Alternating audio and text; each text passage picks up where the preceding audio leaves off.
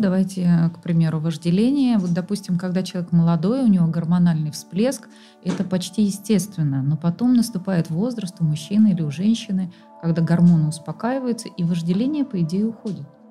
Угасание происходит. Угасание. Угасание. А речь-то идет о другом. Правильно, совершенно верно. Мы наблюдаем, как это развивается бесконтрольно в природе.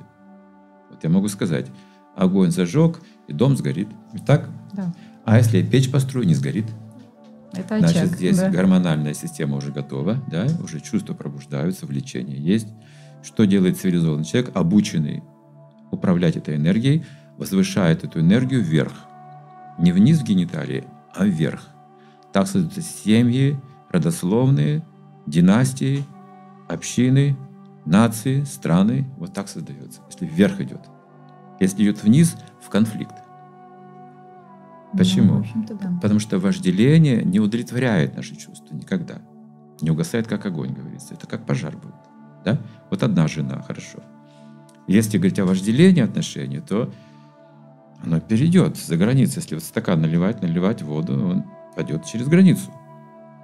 Значит, если с одной женой я уже закончила свои переполненные отношения, надоело, я смотрю на чужую жену, на другой стакан наполняю. восемьдесят процентов разводов или почти сто процентов. Автоматически, уже, да? Да, да, потому да, что да. в семье нет регулирующих принципов.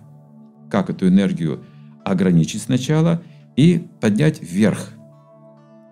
Не давайте постоянно вот, вот, вот, вот, выхода, да, на этом низком уровне именно, потому что именно так обесцениваются отношения. Любили, а потом стали ненавистными.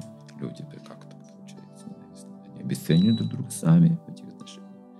От любви до ненависти шаг. Это вот о вожделении говорится.